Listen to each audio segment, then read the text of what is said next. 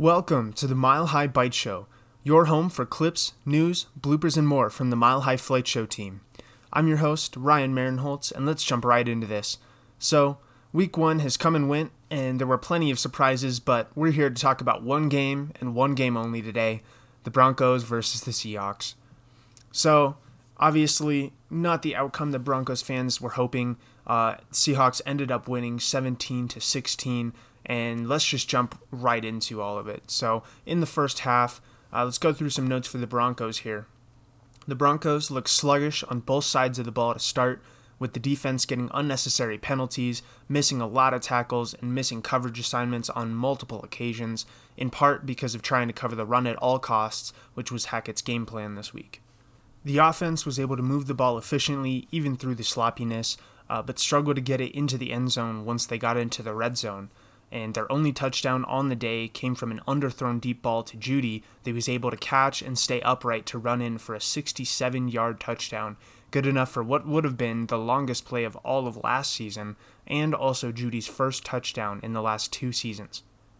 The running game looked absolutely fantastic from the jump. The offensive line got the push they needed, and both Javonte and Melvin ran well, often getting to the second or third level on their runs. Uh, both sides of the ball noticeably got more comfortable as the half went on. And though Russ looked mostly fantastic, he did have two dropped interceptions that were just straight up badly placed balls, uh, both near the end zone. One to uh, Jamal Adams there, and one to Quandre Diggs. And uh, the Quandre Diggs one, granted, I understand he threw it up for Courtland, uh, but at the end of the day, it was into double coverage against a physical cornerback uh, in Mike Jackson, who was able to uh, keep uh, Courtland away from him. So then going on to some of the Seahawks notes for this first half, the Seahawks came out looking like the fresher, more ready team, and Jamal Adams was on a rampage uh, before he unfortunately tore his quad muscle. Geno Smith looked absolutely amazing in the first half, executing extremely well, finding the quick open throws to his weapons, and when things broke down, he was able to scramble, usually forward in the pocket, and get the defense to jump on the run before throwing. He got multiple big plays as well as the opening touchdown on plays like this. The Seahawks were also able to run the ball pretty well initially, in part due to lackluster tackling from the Broncos defense. Seahawks got almost every break in this game, fumbling three times and only losing it once, and had a lot of unnecessary penalties in the first half as well. Uh, just a very sloppy first half from both teams, but the Seahawks came out ready. They came out amped up. Uh, this is what they've been working towards all offseason. This is what they wanted. Uh, you know, you talk about the crowd booing Russell Wilson, which is classless, if you ask me, uh, given all that he's done for that franchise. But at the end of the day, that's the attitude, and uh, that's the team took that and ran with it, uh, and they came out strong. So moving on to the second half. Uh, in the second half, these teams looked more like we expect them to in the rest of the regular season, with the Broncos D stepping in to completely shut down the Seahawks offense in the second half, allowing zero points and forcing a turnover at an absolutely crucial point in the game uh, that would have been game winning had the offense taken advantage of it. So, some Broncos notes in that second half. The offense moved the ball amazingly well between the 20s, but in the red zone struggled to complete passes and had two back to back goal line fumbles, ending both of those drives without any points at all, despite dominating the possession. Uh, absolutely unacceptable. And you talk about Melvin, this has been a recurring issue for him right at the goal line. He cannot hold onto the ball. He's a solid running back otherwise, but how many times do you have to see it? How many times do you have to see it? It happens constantly, and it's in crucial moments. You think back to the Kansas City game last year, same thing. It it's so rough and it's a momentum killer. But the Broncos came back and the, the defense was able to get a uh, solid turnover there to give the ball back to the Broncos and give them another opportunity. And unfortunately, Javonte fumbled it on the goal line. That cannot happen. It just can't. It's absolutely unacceptable more unnecessary penalties, with multiple delay of game uh, penalties as well, in part due to the atmosphere provided by Seattle fans. Literally all game long, uh, it was so loud that they had to use a silent count. Uh, you know, you could tell Russell had to say the play call multiple times in the huddle. Even had players like think they, they had the play call and then they came back towards Russell Wilson to just make sure. Um, and some miscommunications throughout. You, on the Javonte goal line fumble, um, I believe it was Graham Glasgow, the guard. He thought that, and he came out after the game and said he thought that it was a, uh, or was initially a pass play, but the play was changed by Russell to a run play, and he did not uh, hear the communication there. And so he set up for a pass block, got in Javonte's way uh, in the backfield there, and uh, just spiraled. After the fumbles on the Broncos' third red zone trip of the second half, Hackett was noticeably reluctant to run the go- uh, run on the goal line, choosing to force passes and settle for a field goal to make it a one-point game. Uh, at that point, yeah, 17-16. And then Courtland Sutton also had a critical false start that pushed the Broncos back from the three to the eight-yard line, which could have contributed to that choice not to run. Um, but yeah, Bradley Chubb looked like a game wrecker in the second half with two sacks, one of which sealed the Seahawks' last drive to set up the Broncos' offense with plenty of time to win it. So, a great game for him. He really showed up. Uh, the Broncos' D stepped up one last time and didn't allow the Seahawks to run out the clock, giving Russ and the offense three minutes to work with on the final drive. And rather than moving the ball down as quickly as possible, they chose to run it out and take a 64 yard field goal attempt from Brandon McManus, who clarified after the game that that was his spot to get to and he had the distance on both his iced attempt and the real attempt, but pulled left both times. And so at the end of the day, you know, well, we'll talk about it in a second, but on the final fourth and five, the Broncos still had timeouts to work with in 40 plus seconds and could have taken time to at least regroup, uh, but instead chose to run it out and kick. Uh, everybody's talking about the meme with the uh, Manning cast there and Peyton Manning sitting there like hitting his hands together with a T symbol. He's like, call a freaking timeout. And I don't know. I'm I'm back and forth on this decision from Nathaniel Hackett. I think that uh, the people making it out to be like Nathaniel Hackett is completely clueless and had no idea what he was doing is that's just asinine. The especially understanding that Brandon McManus's point to get to was the exact yard line. Hackett stood by his dude at the end of the day. Hackett stood by his kicker, right? And I find it especially funny considering how uh, we talk about Vic Fangio's tenure and the problems he had with Brandon McManus and how he almost never let him take a uh, field goal past 50 yards. He just had this reluctance to do that. Um, and Brandon McManus got extremely frustrated. And in uh, Nathaniel Hackett's very first game as Broncos head coach, he gives Brandon that opportunity and unfortunately, it did not work out. Um, but at the end of the day, he stood by his players. You know what I mean? So I at least support that. Um, but do I also think that they could have gone for that fourth and five? You think about how they've moved the ball between the 20s the entire game, even in the beginning when it was sloppy. Five yards, not a given, but very, very gettable. And so, and especially when you have, I believe they had two timeouts left at that point with 40 plus seconds. Um, had they taken a timeout, I believe they would have had two left um, because they ended up taking a timeout anyways as the play clock was about to expire with like 20 seconds left uh, on the, the real clock. And so, you know, there's there's an element to it that you can say it's sloppy. Yes, I understand that, or that they didn't know what they were doing or whatever.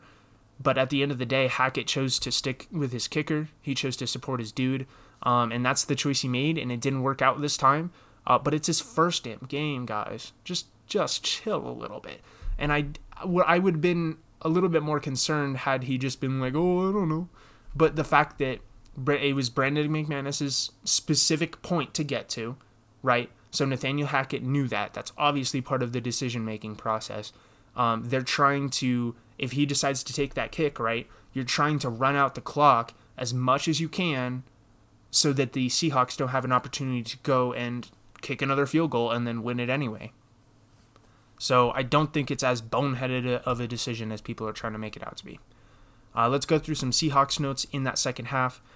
The offense fell back down to earth in the second half, not being able to get anything done against a motivated Broncos defense uh, after giving up 17 points in the first half there and letting the Seahawks offense look way better, way better than they are. The red zone defense was stellar, forcing two goal line fumbles and having very solid coverage on the outside. Uh, and I can't say enough about that. I mean, I know I'm salty because I'm a Broncos fan, but the Seahawks really did play well today, especially on uh, you know in that red zone defense. They really made it hard for the Broncos all day. And then Seahawks rookie and young corners played fantastically all game, outside of a few penalties. Uh, in particular, Mike Jackson had a hell of a game, uh, often covering Courtland Sutton. Tariq Woolen showed his physicality and athleticism, and Coby Bryant was solid to start as well. And can't say enough about those guys. That was the Seahawks' biggest weakness, other than, I guess, quarterback. Uh, when you look at this roster going into the game, is just the inexperience they had at the cornerback position, and those guys showed up. They really did. Seahawks special teams looked great all day, delivering a nice hit on Montrell Washington at one point that hyped up the entire team even more than they already were. Uh, and, you know, those plays are invaluable for sure for a team. So, Broncos fans, let's let's just calm down a little bit here. Let's just chill, right? When you look back at the game, at the end of the day, you can see where the offense is headed, and frankly, they already look better than I thought that they would this early into the season. They moved the ball extremely well in both phases, but struggled mightily in the red zone against a very solid Seahawks defensive line and shot themselves in the foot time and time again with penalties. It's not to say the sloppiness is not a concern, because it is, but let's add in the context that this is an entire new coaching staff that played their first game in all of their new positions, including Nathaniel Hackett. And these things often come with time and working out the kinks. And this was also the starters' first live action on both sides of the ball, and it very much showed in the first half. That's something we've talked about multiple times prior, leading up to this game, uh, the decision to not play them in uh, the preseason at all. And, you know, you could very noticeably tell the difference, offensively and defensively, from the first half to the second half in terms of comfort, in terms of physicality, uh, just general game speed. It took them some time to get going, and that's when the Seahawks were able to score their points. Um, and unfortunately, the Broncos were not able to come back from that. And we always knew this was going to be a possibility. And even going to my Seahawks, or going back to my Seahawks breakdown, I said, unless everything goes wrong, the Broncos should win this game. Well, guess what? Everything, and I mean everything, went wrong for the Broncos today, and they still only lost by one point and had 35 points worth of drives on the table if they were able to punch it into the end zone on those three red zone drives. Russ was also able to rack up 340 passing yards and a touchdown on 29 of 42 completions, uh, looking like what we hoped from him, even though the or even through the initial sloppiness. The turnovers killed the game, and had they gotten even one field goal from those two red zone trips uh, in which they fumbled and lost the ball completely and came away with zero points total, they would have won that game. At the end of the day, the Seahawks played an emotional game, as this may as well have been their Super Bowl. Uh, they played well and they won. But the true reality is that the Broncos beat themselves. Take a step back and realize the Broncos have bigger aspirations with the level of talent on this team, and there's 16 games left in this season. And beyond that, Russ is locked in for the long term. Even if this first season with Hackett and Russ doesn't turn out how we want it, there's plenty of time to grow and mesh. With that said, the red zone offense and the penalties have to be better next week against the Texans, and there's no excuse. Uh, they looked awful in this game, and the only reason we were in this game and I'm sorry, Seahawks fans, but the only reason we were still in this game with all of the sloppiness and the penalties we had is because the Seahawks are a bad team. If we do this against even a mediocre team, we will get absolutely ass blasted. Like it's it just you can't do that. You can't do half of what we did in this game and expect to win against a good team. So, for this season, if we expect to actually go anywhere, that has to be cleared up immediately, as quick as possible. Um, because, yeah, I mean, you can, again, you can see the direction here. They already looked solid. They were able to put some really good drives together. The defense looked great in the second half, exactly how we hoped them to look. Um, but unfortunately, you just shot yourself in the foot one too many, not even one too many times, like five too many times. You just can't do that at all. So, now that that's out of the way, let's talk about some more injury updates. Dak Prescott underwent surgery on his fractured thumb and is hoped to return in 46, uh, 4 to 6 weeks for the Cowboys. And in very lucky news, MRIs revealed TJ Watt may not need surgery on his pec and will hopefully be back at some point this season. No timetable has been given yet, but some estimates say possibly around six weeks for his return. As we mentioned earlier, Seahawks safety Jamal Adams suffered a torn quad during the Broncos game, unfortunate for him and potentially season ending. Najee Harris re aggravated his Lisfranc injury in his foot, uh, but is expected to be fine.